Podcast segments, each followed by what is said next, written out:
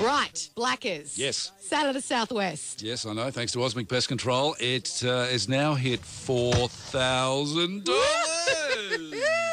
I did make a, uh, the commitment that if it got to four grand, I would give out another clue. Hit me. Changed my mind. No, no, I'll give you another clue.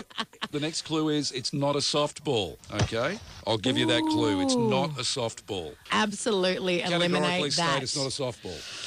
So tomorrow morning, the big one. four Four grand. thousand Be dollars. lovely to give that away. Especially after those guys got fifteen million overnight in Musselton. It made me laugh at the news where Jen King said it hasn't been claimed. And I'm thinking, well, of course not. It was just last night. Probably still asleep. Hey, do your research. All the wrong guesses up at triplem.com.au. Four grand could be yours tomorrow morning on Blackers for Breakfast. He returns from 5.30. Over